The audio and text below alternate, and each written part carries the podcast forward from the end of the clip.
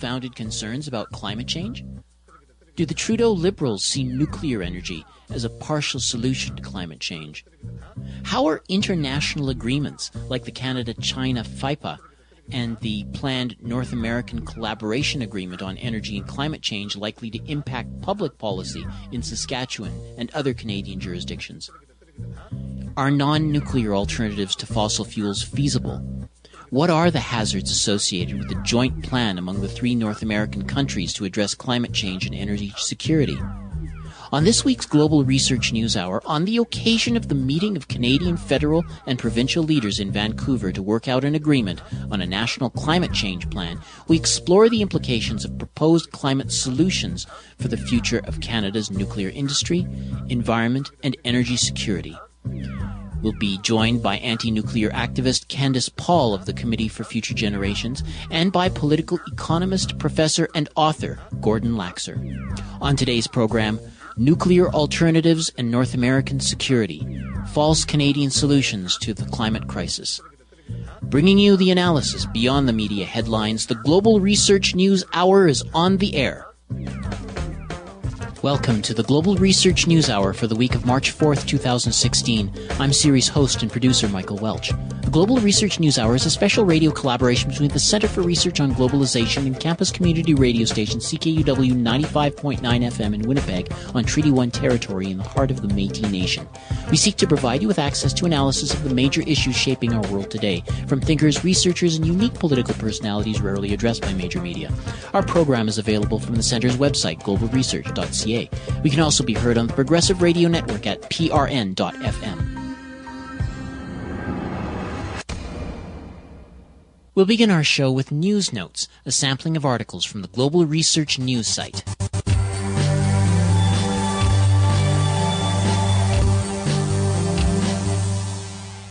Faced with the denunciation that the weapons provided by Italy are used by Saudi and Kuwaiti air forces for the massacre of civilians in Yemen, Minister Pinotti replies, quote, Let us not transform the states that are our allies in the battle against Daesh into enemies. This would be a very serious mistake, unquote. This would be especially a mistake to allow it to be known who are our allies, Saudi and Kuwaiti absolute monarchies, where power is concentrated in the hands of the ruler and his family circle, where parties and trade unions are banned, where immigrant workers, 10 million in Saudi Arabia, about half of the labor force, 2 million to 2.9 million people in Kuwait, live in conditions of exploitation and slavery, where those who call for the most basic human rights are hanged or beheaded. In these hands, democratic Italy places bombers capable of carrying nuclear bombs, knowing that Saudi Arabia already has them and that they can also be used by Kuwait. That comes from the article Nuclear Red Alert Saudi Fight Bombers Equipped with Nuclear Warheads by Manlio Dinucci, posted March 2nd, originally appearing in Il Manifesto. If Saudi Arabia cannot even win on the battlefield in neighboring Yemen, with fighting even spilling over the border into Saudi territory, it is unlikely it will do any better against the battle hardened, better organized, and better equipped forces of the Syrian Arab army, let alone Russia's presence in the country. Clearly, Saudi Arabia's phantom military exercises and posturing are cover for something else it is likely that anything that goes over the border into Syria under the Saudi flag will be anything other than actual Saudi forces.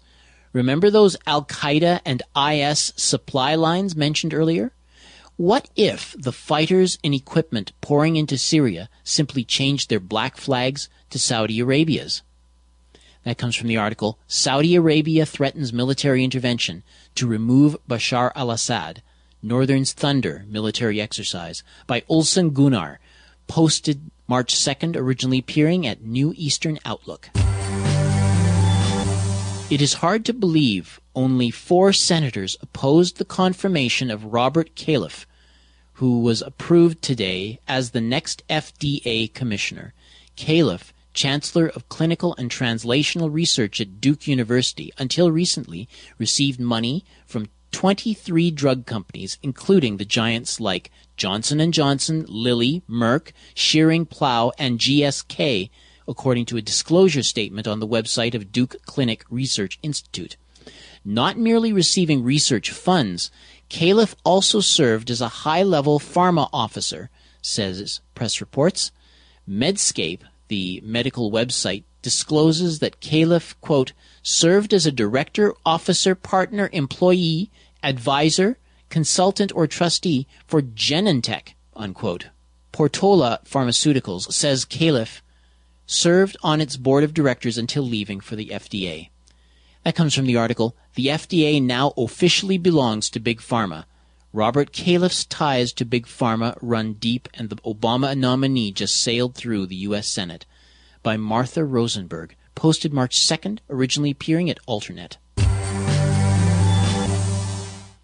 Bush and Cheney launched two disastrous and totally unnecessary wars which increased terrorism and undermined America's standing in the eyes of the world. Hillary Clinton is at least as bad. She is largely responsible for the war in Syria, which is plunging the Middle East and Europe into chaos. The New York Times confirms that Clinton is responsible for the violent regime change in Libya, which was also completely unnecessary.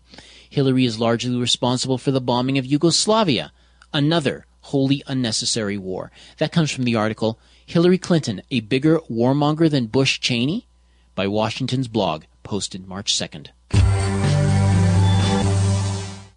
These are just a few of the featured articles appearing last week on the Global Research website.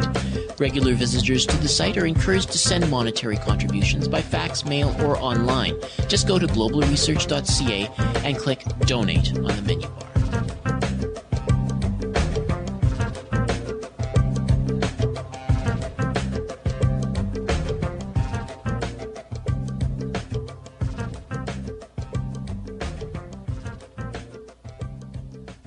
Political, federal, and provincial leaders have concluded a meeting in which a framework for containing the country's greenhouse gas emissions could be arrived at.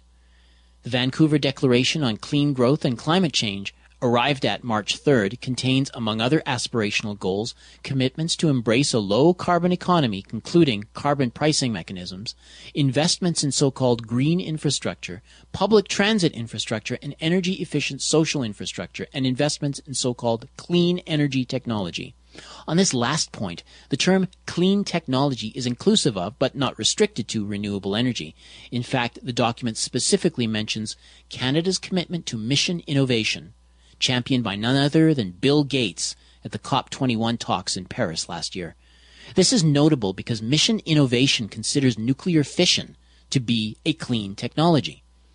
With Canada having the second largest reserves of uranium in the world, all from mines in northern Saskatchewan, the Global Research News Hour decided to speak with a former guest and prominent critic of the nuclear industry in Canada to gauge her understanding of Canada's nuclear strategy and its possible role in a low carbon future for the nation. Joining us now from English River, Saskatchewan, is Candyce Paul. She's lived in northern Saskatchewan for nearly 30 years and married into the community. She's been an active member of the Committee, Committee for Future Generations uh, and their campaign to raise awareness of the real risks of nu- a nuclear waste repository proposed in northern Saskatchewan communities. Uh, Candyce Paul, welcome. Thank you. Now, when I interviewed you back in 2013, you were telling me about the campaign to stop these nuclear waste repositories. And um, in uh, your community and uh, other communities. And about a year ago, I believe it was almost exactly a year ago, it was announced that the plan to dump nuclear waste in those targeted areas had been scrapped. So I guess I have to ask, what is uh, the focus of your group these days? Well, these days our focus is on a couple of things. We have two directions. One direction is to build up in our province a sustainable type of economy um, especially in the north where it was really resource based, and in northern Saskatchewan it's nearly all uranium based. And then there's the uranium issues and uranium mining and exploration issues that we've been dealing with since um, we were successful in getting nuclear waste management organization out of Saskatchewan. Mm-hmm. I I have a there was a recent speech given by the uh, parliamentary secretary to the Minister of Natural Resources, uh, Kim Rudd. Uh, it was given uh, just a few days ago, February twenty fifth.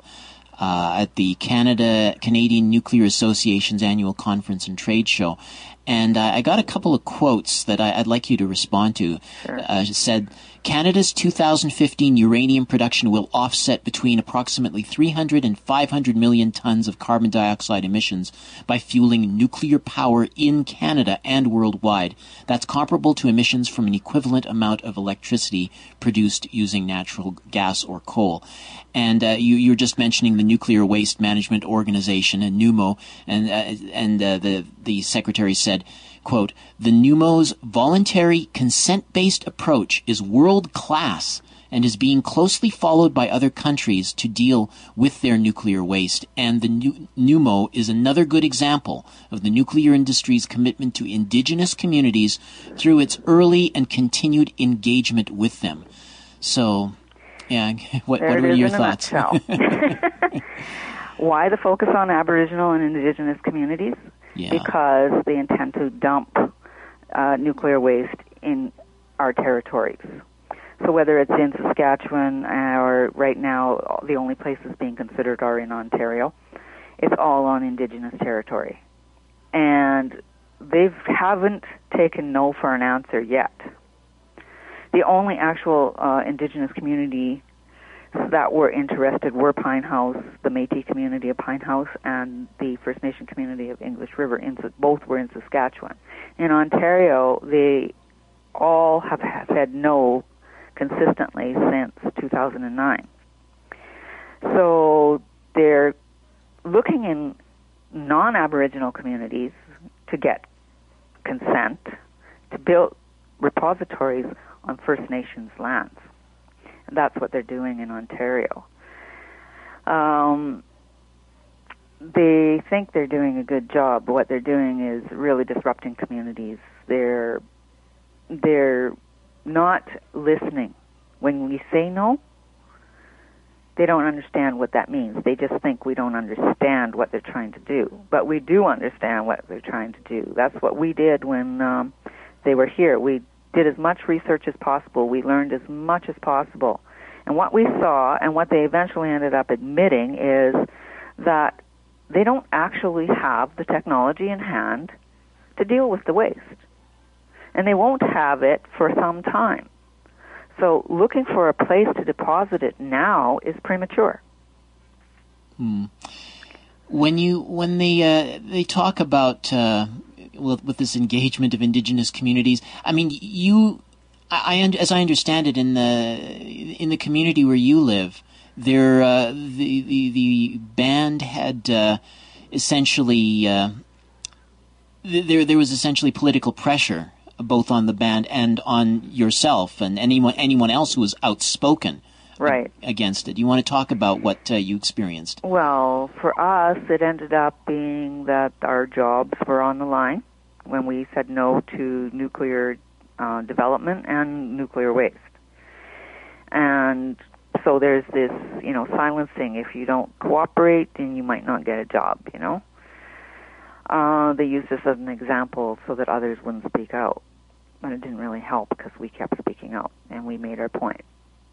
And every time that Nuclear Waste Management Organization came in, we tried to be there so that we could ascertain what they were saying, analyze their information, and nine times out of ten, pure logic just knocked it off. It it wasn't sound information that they were giving people. It was just a big sell.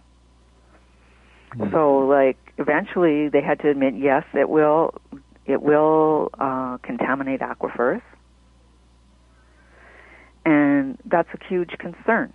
And they wouldn't have told people that if we hadn't been there to question those things. So the pressure is, you know, you, if you stay silent, you're not going to actually serve your future generations very well because they're the ones who are going to have to live with those effects. They're the ones who are going to have to understand that you didn't stand up. You didn't question this. Mm. And to us, it was not. It's our duty. It's our duty to do that. That's part of our our, our First Nations values, and we can't set those aside.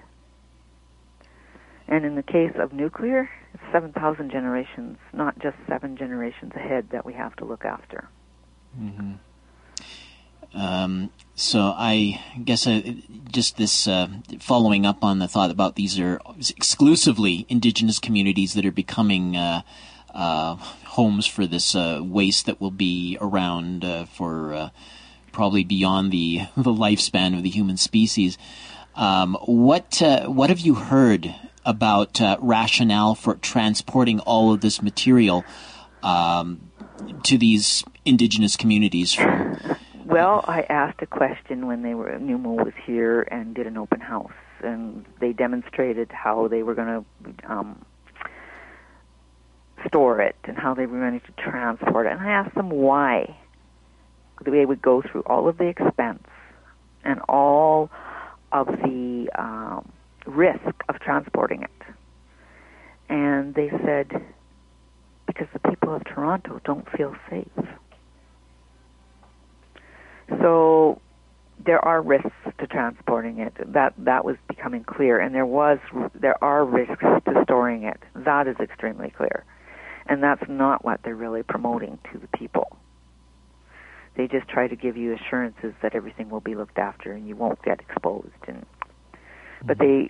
they they can't they can't clearly guarantee that you won't get any exposure. Tried to nail them on that several times and uh, they won't they won't guarantee it. Candyce Paul, I know that there's a, a lot within the, the province of Saskatchewan. Certainly, the, the, the nuclear industry and uh, uh, entities like Cameco have a seem to have a lot of clout and uh, sure. within uh, you know government and uh, even uh, university circles. And so, I'm wondering if you're you know, you, you could talk about how uh, that that influence, maybe give a maybe a specific example of how that influence is is distorting the politics, uh, not just within your local community, but within the the entire province. Well, the Premier of Saskatchewan, Brad Wall, back a couple years ago, had stated point blank that Aboriginal peoples in Saskatchewan which northern Saskatchewan is basically 90% Aboriginal peoples, um, don't need any programs. They just need Cameco. And so Cameco is in our schools. I've had in in the local school here the the teacher that's supposed to be teaching Native studies is telling the students, well, you know, I don't believe in testing and, and, and grading, so you guys just need to get through this class and and so you can get a good job at the mines. Mm. There's that sort of influence there. And they don't want anybody else to come in and talk about, you know, the actual real risks that are being forced upon the people. Um, within our own community, uh, our band signed a collaboration agreement with uh, Cameco and Areva on the Millennium Mine project, which since got shelved. And basically, the influence was, well, you know, our deal is better for you than your treaty is. And and they used that kind of um, I don't know sales pitch to undermine a land claim that the band had. Because if we had re- actually been successful with that land claim, all of the resources beneath that land that would have become reserve would have belonged to the First Nation. Cameco and Areva wanted those resources, and they don't pay a whole lot in royalties to the province. So there's no way they wanted to risk the First Nation having that sort of power over the resource that they want access to. Um, during the fires, last summer's fires. Last summer's fires. Uh, we had some concerns with, um, you know, if those areas around mines and former mines uh, become engulfed in flames, all of the ash coming from those areas would be radioactive. And they have enough influence to make sure that, you know, all the sites, the Facebook sites and so forth are monitored and so forth. And very next day in the paper, they're stating that there's no way that any of those ash from the north could have been radioactive because it's not burning around the mines. Well, we later in the summer, after the fires had passed, went up to the former Cluff Lake mine area, and it's all burnt. It was engulfed in flames. Mm. So, you know, they're manipulating the information that the public get. They want it to be all happy glory. They have ties to the football team and the cancer research and they influence the health regions. They have a partnership with the health regions, northern health regions in Saskatchewan. So, like, they donate money for studies. When we asked for a, you know, study on why our people in the north are getting so many cancers and so many diseases, um, the Northern Medical Health Officer told the Canadian Nuclear Safety Commission, we don't need a study like that. They asked him what kind of study we need, and he said a wellness study. So they gave him money for a wellness study. Hmm. It's you know, and it was a really lame wellness study because there's so many factors involved in well-being up here, including the residential school. Yeah, it's more situation. than more than vitamins and meditation, right? Right. You know, so and then we've got you know all another epidemic basically of cancers and other diseases that you know our communities are dying from. So we've got a lot of collective grief going on. Candyce Paul, could you talk to the? Uh, I know that there was an, an agreement uh, signed uh, between Canada and India yeah. on, uh, on nuclear. Um, so I, I, was wondering if you could speak to that or, or other nuclear partnerships that uh, have been signed or are on the horizon. Well, there was two agreements, one with China and one with India. The China one was signed previously, and that came with the FIPA agreement. And one of the things that came with it the day after it was signed, the ambassador, the Chinese ambassador in Saskatchewan, at a press conference with the premier, stated that they want Mandarin taught in all the primary schools now, and they want 10 big projects out of Saskatchewan. Recently, China just bought into uh, exploration company called Fission Uranium, which has been exploring north of uh, La Loche in northwestern Saskatchewan where they've discussed where there has been a, a large high grade uranium deposit discovered and they've bought 20% of that company. So, you know, China is having a great influence on what what is being demanded here. So the more, you know, difficult it's going to become for us to protect our lands. And in 2009, they had the uh, uranium development partnership hearings, and over 80% of the people said no to nuclear waste storage, no to uh, nuclear reactors in Saskatchewan. But the government had uh, just kind of ignored that and shoved it on the table. In the meantime, they're still working towards trying to, uh, they're really pushing hard now to develop small nuclear reactors and become like the research capital of you know the nuclear world. Um, they've got the Sylvia Fedoruk uh, Canadian Center for Nuclear Innovation and the U of S in Saskatoon, which is a big PR campaign for them. We've noted over the last year there's a huge um, public relations campaign going on with the nuclear industry, not just in Canada but worldwide. And recently at the uh, COP21 um, thing uh, event in Paris. in Paris, there was a huge nuclear lobby there. So what they've been doing is touting themselves, greenwashing themselves to look like they are the answer to climate change. Yet every single project that is underway right now in, for nuclear reactors anywhere in the world are all going over budget. There's huge concerns with the designs. uh, the safety risks involved in those designs. Um, that we haven't got time with the world's climate the way it's going to wait for them to come across, for one thing. But the one thing they're really look, overlooking and overglossing is the fact that they too pollute. And there's also the po- very uh, new research on the effects of krypton. That's a radioactive stu- uh, krypton 85, I think. It's a radioactive stu- uh, substance that is also depleting the ozone. So, you know, it's not the big clean industry the answer and the be all to climate change. Not only that, all of these things, all of these reactors create heat and warm up water and release hot water into lakes and, and, and water systems. Tritiated water, actually, they pollute it.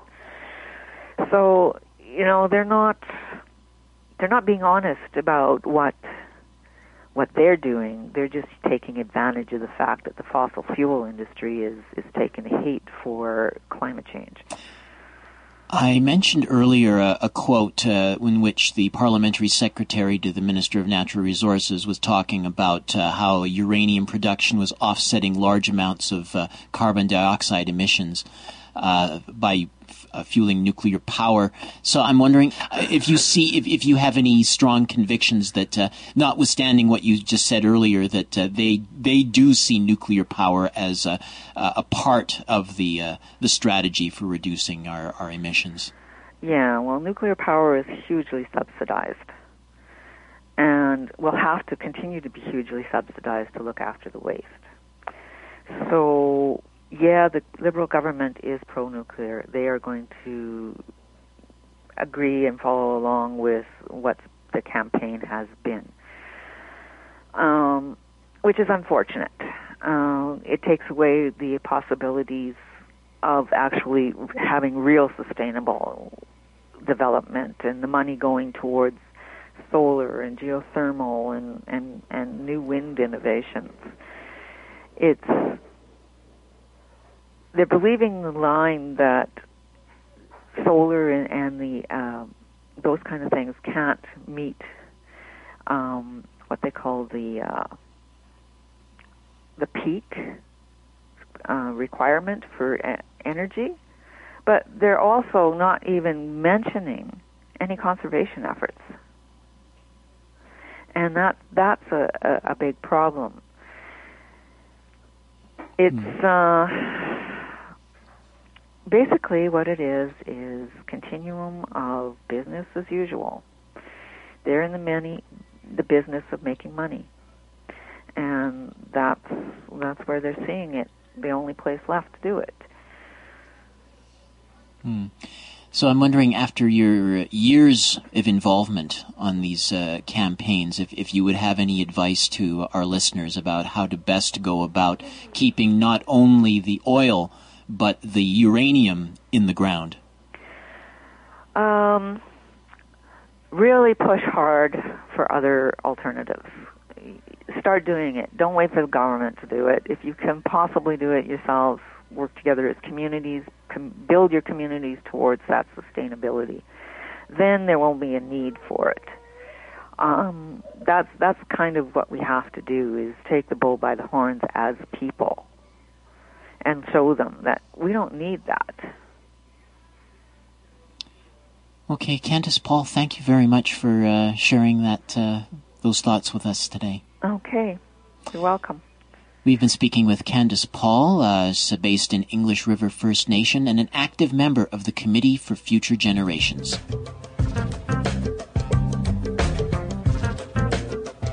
You're listening to the Global Research News Hour broadcast out of Winnipeg on campus community radio station CKUW 95.9 FM and on the Progressive Radio Network at prn.fm. We are also podcast on the website globalresearch.ca.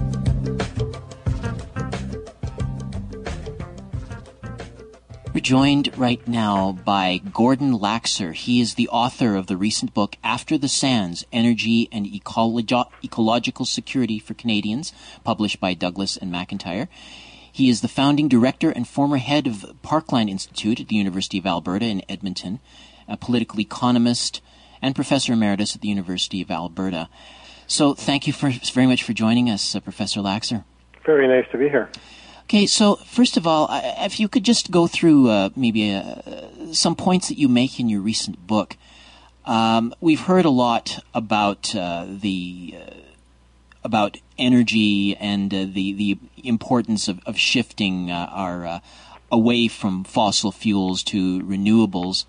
that that was the, the focus of the what they call the Leap Manifesto, and I'm wondering if you could comment on uh, just uh, first of all, like how, in terms of you know how viable it is, uh, given the, the, the dependence that uh, Canadians seem to have right now on uh, fossil fuel energy, uh, both economically and you know just in terms of our, our basic needs as a nor- cold northern country. Mm-hmm. Well, we absolutely must take action on uh, climate change. It's a, it's a disaster that's coming, and um, our leaders, including our, the Prime Minister and the Premiers, all went to Paris, and they made huge, lofty promises that they were going to keep the, help keep the world down to uh, um, not more uh, temperature rising not more than two degrees Celsius above the pre-industrial level, and even talked about a 1.5 degree uh, uh, rise, keeping it below uh, to that level. And that's very difficult because the world's already risen, uh, global temperature's risen one degree Celsius. So we're only talking about another 0.5, which would have devastating effects. But we, the, the promises are, there's such a yawning gap between the promises our leaders have made in Paris and what they're going to deliver. And that's what I'm really concerned about. Um, the um, uh, Trudeau government has talked about and uh, in the election campaign, they were going to do much more in the environment than the Harper government.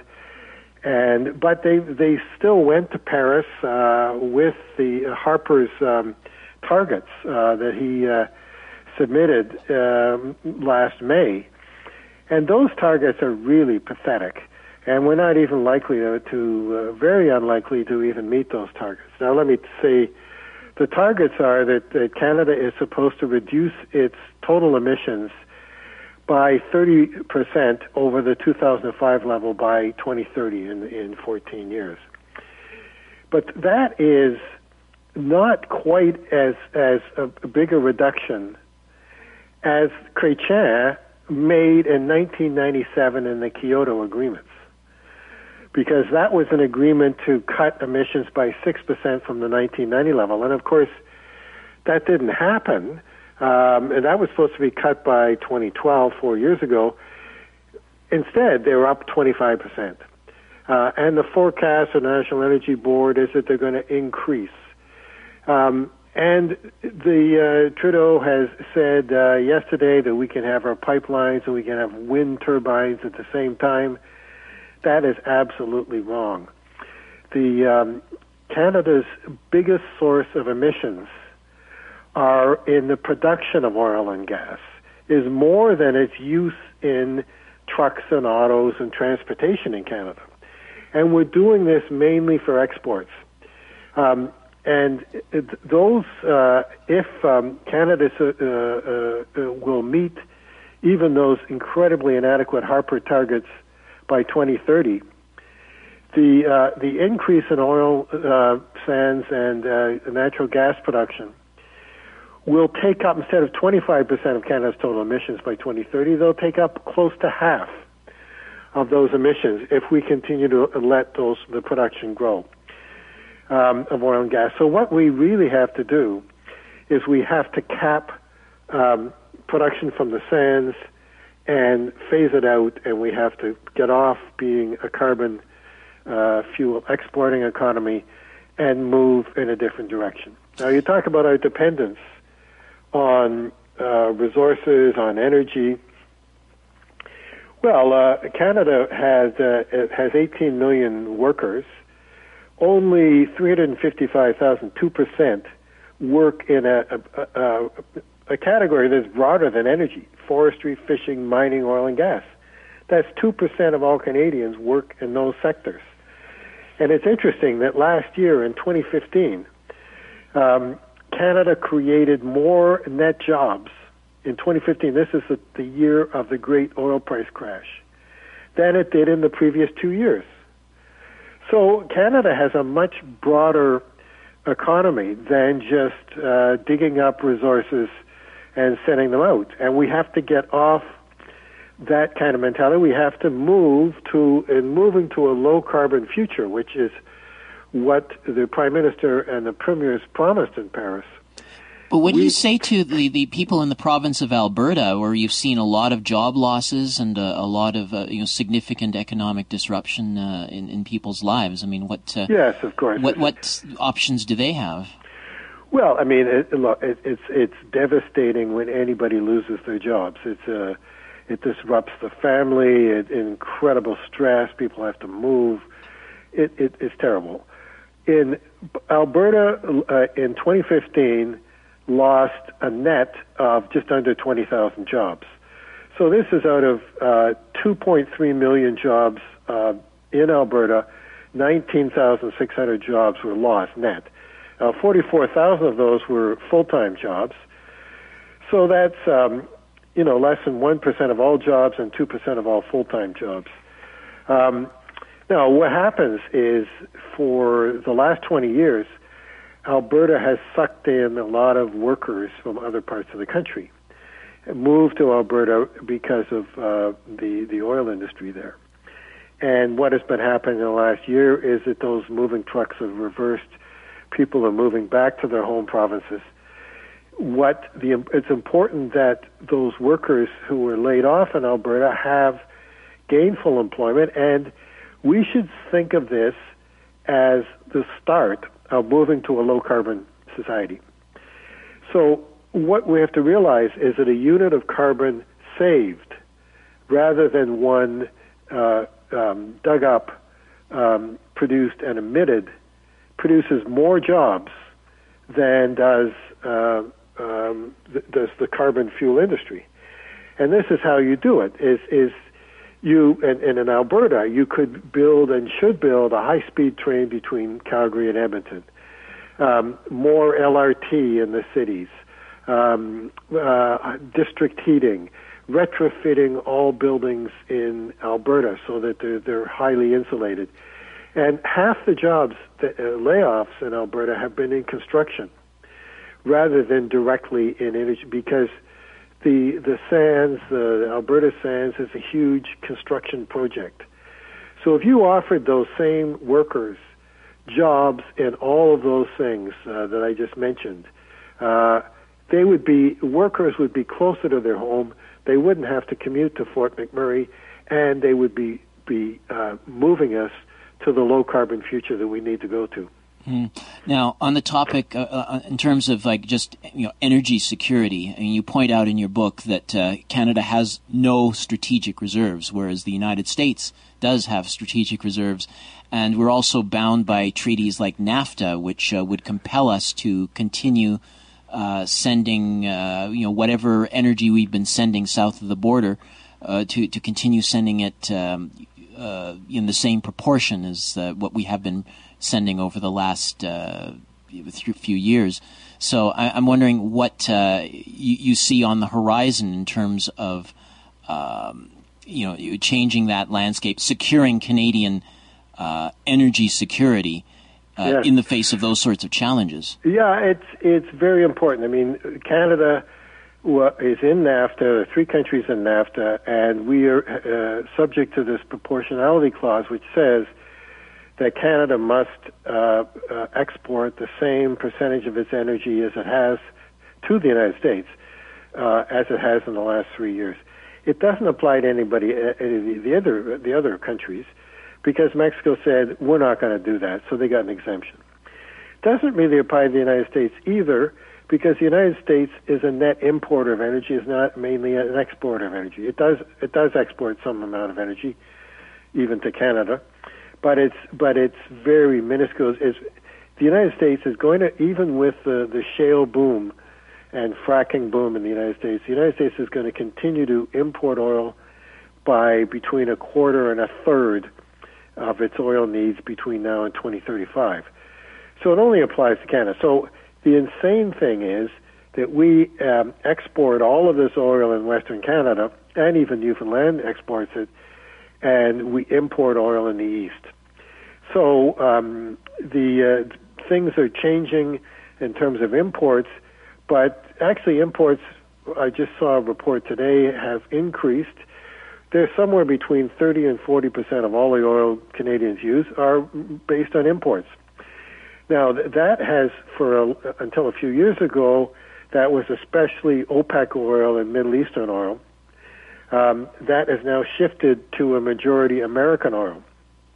Now, people may think, oh, well, that's good because if it's American oil, then that's a secure supply.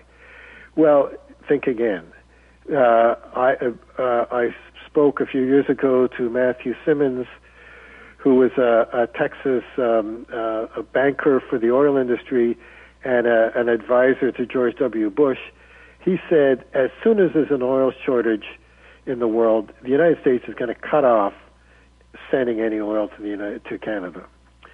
Um, and now you may think, well, why are we talking about shortages? Uh, the world has got a glut of oil, there's cheap oil. Just think of the Middle East. The Middle East is a powder keg. You get uh, Saudi Arabia on one side of the conflicts throughout the uh, Islamic world, and, and, and Iran on the other. They've even talked about war between each other. They've got proxies in Yemen.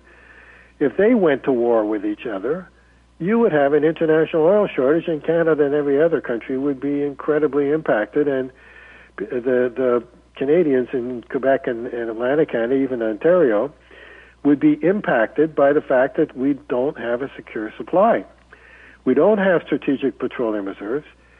Uh, we belong to to the International Energy um, Agency, which is the the rich uh, countries, mainly importing countries. Only uh, Canada and Australia, amongst those 28 countries, don't have strategic petroleum reserves, and it's insane. We need those. Um, all the European Union countries have. The United States has the biggest one. China is is uh, quickly buying up oil when it now that it, the the price is cheap to fill its strategic uh, reserves because they know that we're going into uh, another um, oil shortage. The the low what the low prices are doing, and it's taking longer than people expected, but it's starting to shut down uh, future production of oil. Hmm. And so what happens with that is that uh, that's going to mean that there isn't going to be the, the future supplies coming on, and in a few years we'll be back to a shortage. The history of oil in the last 150 years is this shunting back and forth between a surplus and a shortage, and we're going to go through it again.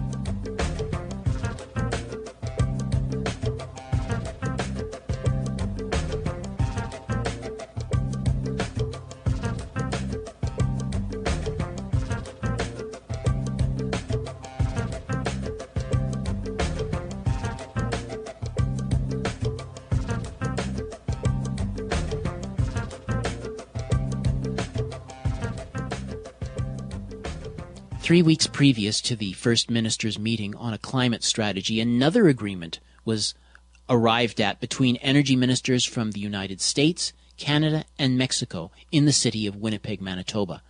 This agreement was framed as a collaboration on climate change and energy among the three North American governments.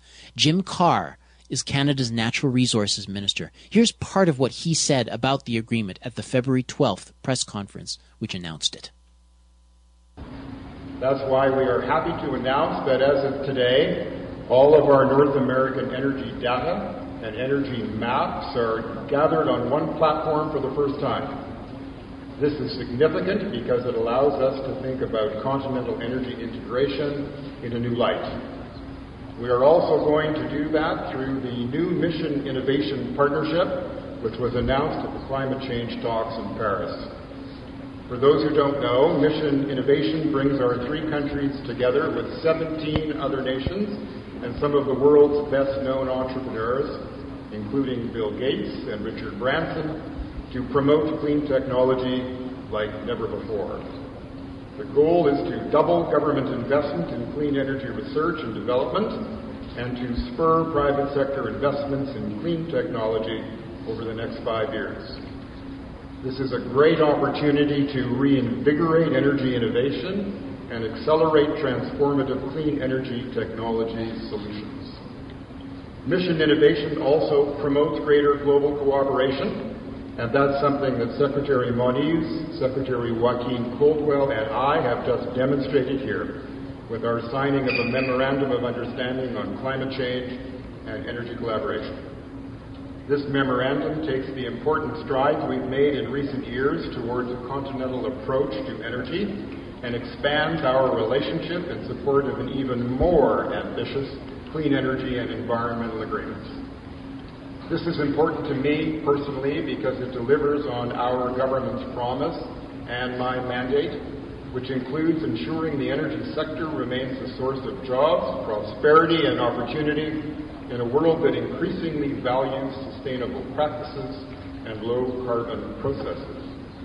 In Canada, our clean tech sector is growing faster than the overall economy, despite a decline in global market shares over the past few years. On February 12th, there was a a memorandum of understanding among the uh, agreements of the United of the countries of the United States, Canada, and Mexico on uh, a cooperation agreement on climate change and uh, a collaboration agreement on climate change and energy. And it's all framed in the language of a North American energy uh, strategy and, uh, and and dealing with. And this is something that even Trudeau was bringing up on the campaign trail about working in cooperation with the United States on a, on a joint uh, climate strategy. Do, do, you see any hazards uh, presented in this uh, whole setup? Yeah, I mean, if they're talking about um, electrical cars and um, um, uh, standard moving towards uh, getting off um, oil produced cars, that kind of thing, that's not a problem. But what it's, it's interesting that first of all, the government has said nothing. I mean, uh, uh, they haven't told Canadians what's involved in this in uh, this uh, continental energy strategy. Uh, Jim Carr, who's uh, the, our um, natural resources minister, said we've they've made great strides. He said in that February the 12th meeting in Winnipeg, we've made great strides towards the continental energy. What strides, and for what purpose? Um, it's interesting that that the prime minister is going to Washington next week to meet with Obama, and he, and he's going to be talking about a continental clean energy strategy there. And uh, the um, um, Catherine McKenna, the uh, environment minister, said, "Well, no, we can't uh, sign the TPP, the Trans-Pacific Partnership, because we have a process in Canada. We have to consult with Canadians." That's good, but why aren't they consulting Canadians and being as transparent? On this continental energy strategy.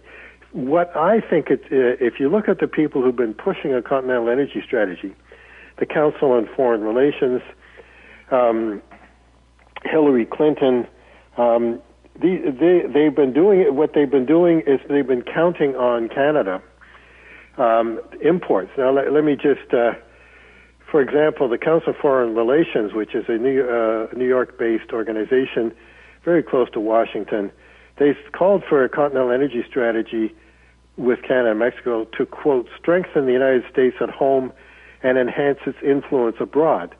And the two people who headed up that, uh, the uh, uh, task force for the Council on Foreign Relations was one, David Petraeus, former head of the CIA and former commander of the occupation forces in Iraq, the other one was Robert Zoellick, the former president of the World Bank and the current chair of Goldman Sachs International Advisors. So this task force wants a cross-border energy regulation and policy integration. And of course, when they talk about cross-border, it's usually the American way, and Canada and Mexico are supposed to adopt the American standard. So um, Hillary Clinton says that if she becomes um, president, she will immediately launch negotiations with Canada and Mexico to forge a North American Climate Compact. Why does she want one? Well, because she's got to ensure Americans' uh, security. Um, that's why they need a pact, and they get as much energy from Canada and Mexico as from the rest of the world combined. Um, so the question is, it, you know, you understand why Washington or American figures like that want a continental energy strategy. What's in it for Canadians? What I'm concerned about is why would you go into uh, uh, a, continent, a, a climate deal with the United States when their main source of emissions is their biggest source is from coal-fired elect- electricity. Uh, that's that's a third of their emissions.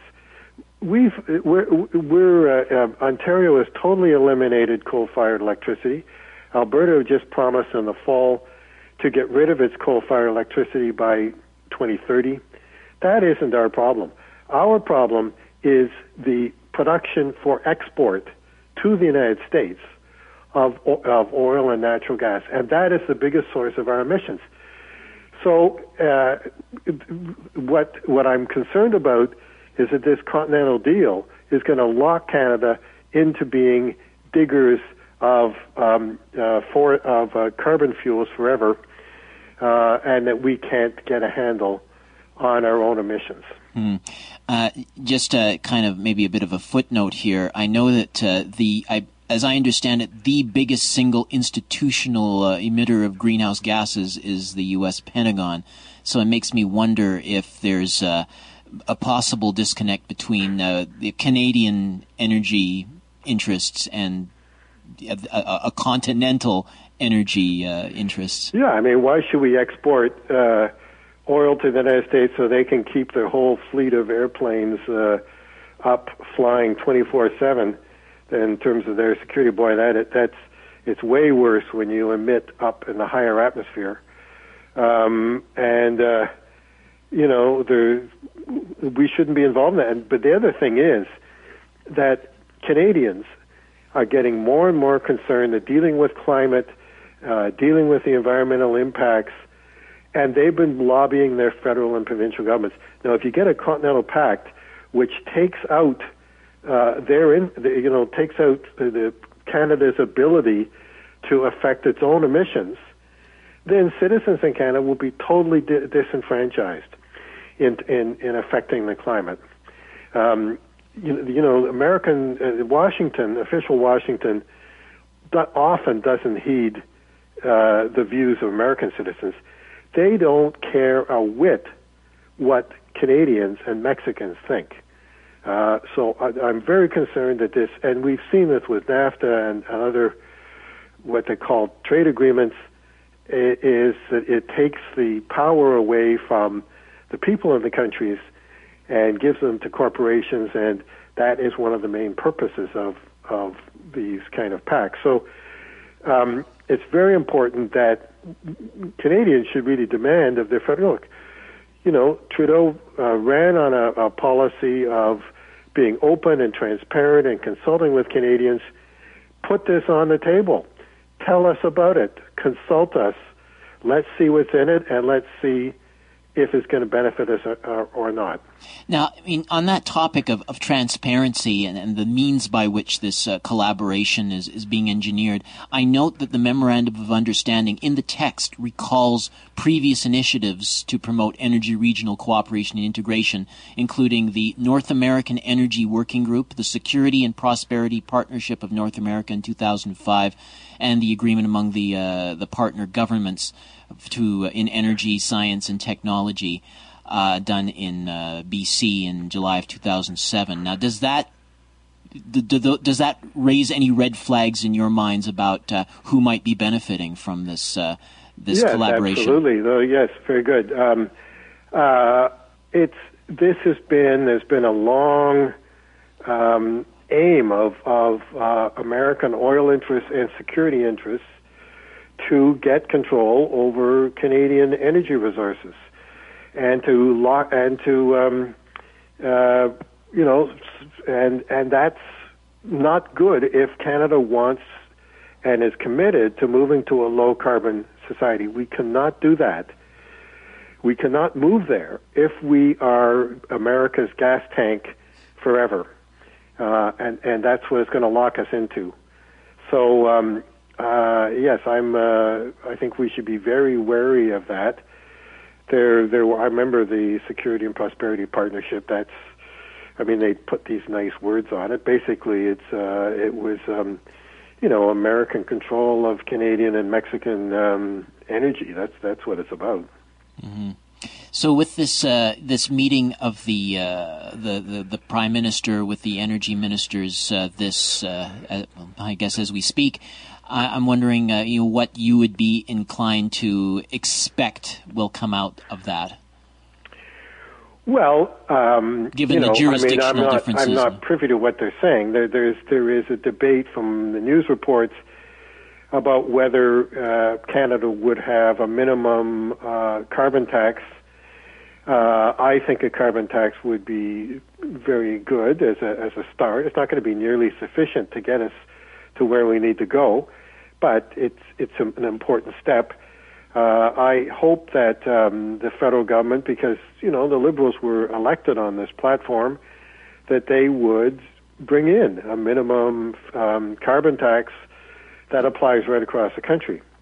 I mean, we actually have four provinces that um, where there is, uh, you know, a carbon tax or something like a carbon tax of different uh, sorts. British Columbia, especially, um, Alberta has uh, bring has brought in a, a carbon tax, a fairly low carbon tax, although it's letting the sands increase its uh, emissions.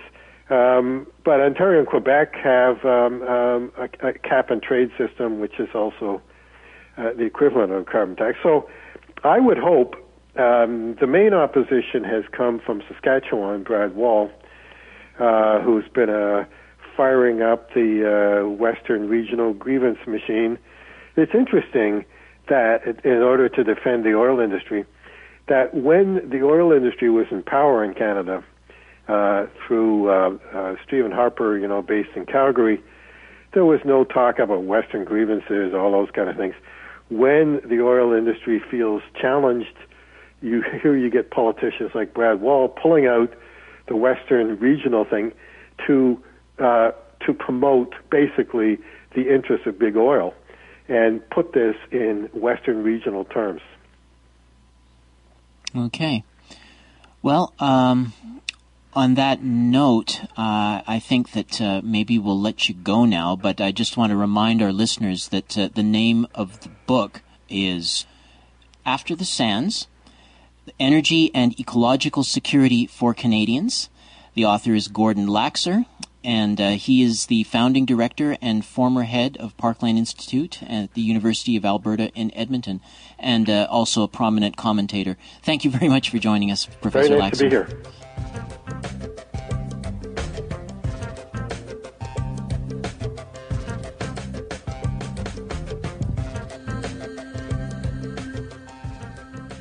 You've been listening to the Global Research News Hour.